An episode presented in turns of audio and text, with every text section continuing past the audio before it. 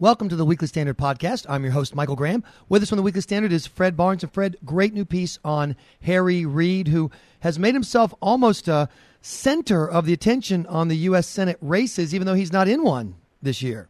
Well, yeah, he's not in one, but he wants to keep his uh, Senate majority leadership uh, for sure. He doesn't want to be uh, the leader of the minority, and he's uh, he's got his own PAC. He's got he's got two of them actually he's got millions of dollars, and he'll, as we know about Harry Reid, he'll say anything. And so uh, some of these ads he's running against in Republican primaries, that's a Harry Reid specially, in Republican primaries, running ads uh, trashing the candidate who would be the best general election candidate against the Democrat. And in some of these states, like Louisiana and Arkansas, uh, that Democrat's an incumbent. Uh, and Harry Reid wants to give him an easy candidate and have the Democrats reelected. And look, I don't know of any congressional leader who's ever done anything like this before, but uh, Harry Reid's had a golden life here in Washington, and he's never been examined much. Uh, we wrote a story in the Weekly Standard about two years ago that I thought it would, a very extensive story by Mike Warren. I thought it would spark uh, the uh, the mainstream media to look into this guy who runs the Senate almost in a dictatorial fashion. They didn't, but now he's starting to get some real press attention, and it's not favorable. Uh, I'm wondering, you know, he he taught he's someone did the the report whatever that he had said the Koch brothers' name something like 128 times on the floor of the U.S. Senate, which is pretty amazing for yep. two business guys. So they're just going out doing business and writing checks to campaigns they support. Is it possible, do you think, for Republicans to make Harry Reid a lightning uh, you know, uh, uh, uh, uh you know, to, to, draw lightning to a lightning rod. Thank you. There's the word, Michael.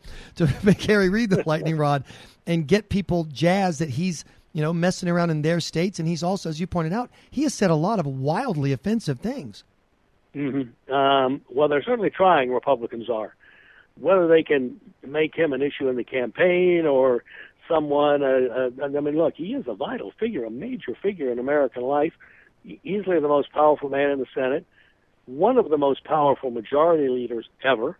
Uh, and I mean, this is a guy that, if he wants to, can tell the president of the United States no.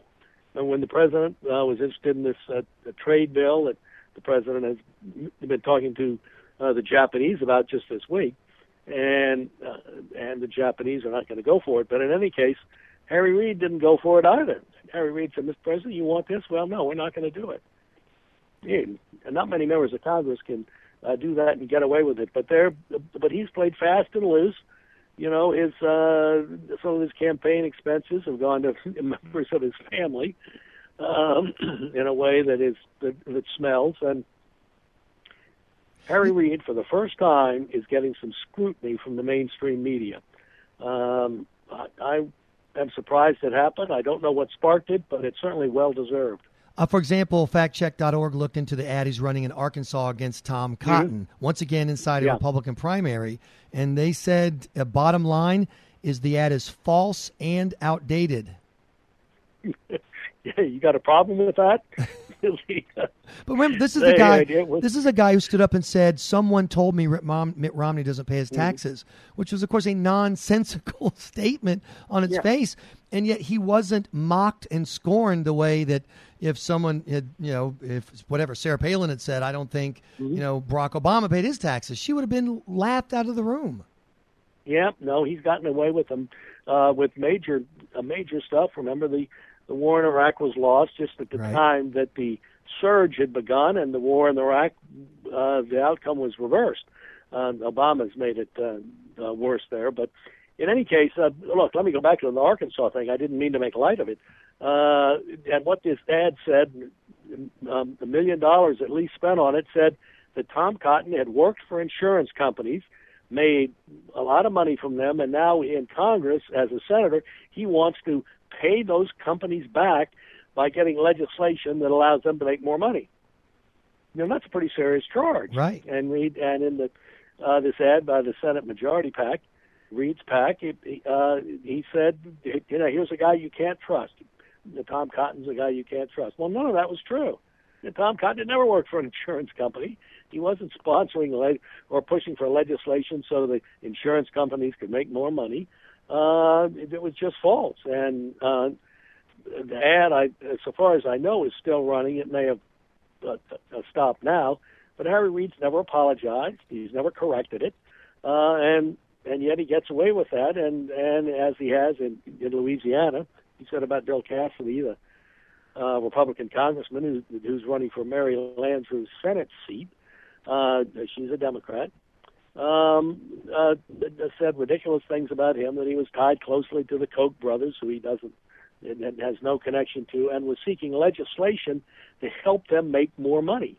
Well, the legislation that was cited in the ad was uh, uh, about legislation that the Kochs were for, but Cassidy was against and, and had opposed. So it's things like that that are in these ads that sound like, gee, these Republicans are horrible, and then we learn that the accusations are not true. So, uh, what would you think if someone said, "Hey, New Hampshire, we're trying to nationalize the election. Scott Brown's an attractive guy. He's easy for swing voters to vote for. We want to wrap uh, the incumbent Jeanne Shaheen around the horrible, awful, mean-spirited, nasty things that Harry Reid has said. Wrap her around the things he said that are wildly untrue, and we're going to run Harry Reid ads in New Hampshire." What mm-hmm. would you think that was smart politics, dumb politics, irrelevant? Well, um, it, I would have said it would be not smart politics. that It wouldn't get you much up until recently, up mm-hmm. until really the last several weeks. And there's been so much that's come out about Harry Reid, his style in the Senate, the way he's used money uh, in the uh, um, uh, money in his campaigns to help his children uh, and other members of his family, the, the the way he's run the Senate, and so on, that it might work. In other words, to run an ad say, "Look, if you vote for Jeanne Shaheen, you're keeping this guy, this reprehensible guy, in exactly. as as the leader of the Senate." Might work. I wouldn't have thought so earlier, but I'm changing my mind. Speaking of changing your mind, I love putting you on the spot, Fred. Uh, if you had to bet right now, will Harry Reid still have his job as majority leader this time next year? Uh, I would say no. Uh, I'm saying that now, but we have how many months to go before right. the election? We've got six, seven, eight, however many, uh, and that's a very long time. But right now, uh, you can put together a list of states, starting with the three that are, are Democratic states with no incumbent running: West Virginia, South Dakota, Montana. Then Louisiana and Arkansas. That's five. Now that would get them even if Republicans exactly. don't lose any of their own seats. And North Carolina would be six. I think all those can be won, and, and that would put uh, uh, Republicans in the driver's seat in the Senate. Uh, I was talking to uh, your colleague Bill Kristol. You may have heard of him, and and he said that he's worried that the attitude in Washington among the Republicans is, uh, you know, do no harm, just leave everything alone, sit quietly, and let's coast to a win in November. Is that a smart strategy, you think, just staying out of your own way and picking up a win? Or do you think that Republicans need some, you know, engine, some forward motion of their own, separate from what's going on with Obamacare, Harry Reid, the foreign policy fiascos, et cetera? It's, uh, that consists of sitting on a lead. Right. It never works in basketball, football, or any sport, and I don't think it works in politics either. Uh, sitting on a lead. You have to keep scoring. And there's plenty for Republicans to talk about. The things they can do, uh, particularly on foreign policy, uh, where uh, look, there was a headline in the New York Times on, on Friday saying that Obama is getting batted around everywhere, basically. In Japan, where he uh, this idea for a trade treaty went down the drain, right. and in the Middle East, where even the Palestinians who whose side he's been on are not uh, are not uh, doing what he wants, and the and the negotiations with the Israelis have have stopped, and and and on and on and on. There's so many things that you can do, and things you can pass. You know, Mary Marco Rubio's come up with, I think, is a pretty a good idea to start on immigration reform, not comprehensive, but first straighten out legal uh, uh, immigration in the United States, mm-hmm. so we can bring in this country people who bring skills and education and, and and and good values with them, and not just the luck of the draw, uh, the way we have it now, um, and things like that. Do things like that uh, along the way to uh, enhance uh, the popularity of Republicans, and not just rely on dislike of President Obama and Democrats and Obamacare. Um, that may not be enough in the long run. Fred Barnes, thanks so much for joining us here for the Weekly Standard podcast. Please be sure to check weeklystandard.com regularly for podcast updates. I'm your host, Michael Graham.